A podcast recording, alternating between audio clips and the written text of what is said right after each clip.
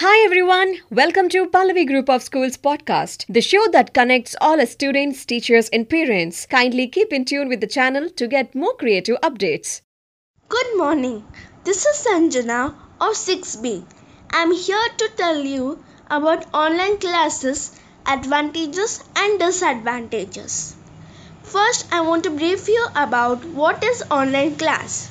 An online class is a course conducted over the internet. They are generally conducted through a learning management system in which students can view their course syllabus and academic progress, as well as communicate with fellow students and their course instructor. Now I'm going to tell you what is the advantages of online classes. Learning tech skills. You have never been tech savvy. Online classes will force you outside of your comfort zone. You will have to learn to navigate the course lectures, download materials, interact with others online, and communicate well digitally. Yes, this may be scary for some people. However, in information age, these are essential skills and will allow you to keep pace with others. Comfort Forget about attending class for hours, sitting in an uncomfortable chair, and suffering from back pain by the end of the day. You will not be bound to physical class session when you opt for online education.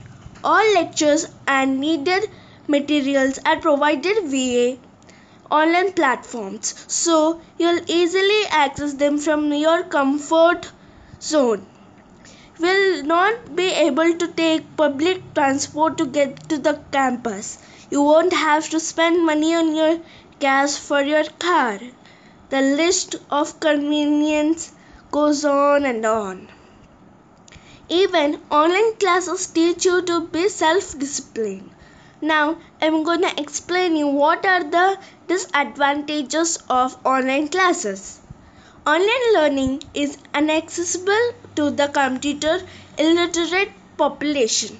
Cheating prevention during online assessments is complicated. Unfortunately, one of the biggest disadvantages of e learning continues to be cheating through various methods. Compared to on campus students, online students can cheat on assessment more easily as they take assessments in their own environment and while using their personal computer. The students cannot be directly observed during assessments without a video feed, making cheat detection during online assessment more complicated than for traditional procedures.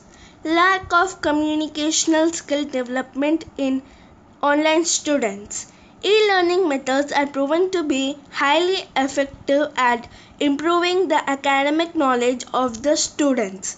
However, developing the communicational skills of the students is an area often neglected during online classes. Due to lack of face-to-face communication between peers, students and teachers in an online setting, the students might find that they are unable to work effectively in team setting. Neglecting the communicational skills of the students will inevitably lead to many graduates who excel in theoretical knowledge but who fail to pass the knowledge on to others. These are the advantages and disadvantages. Thank you.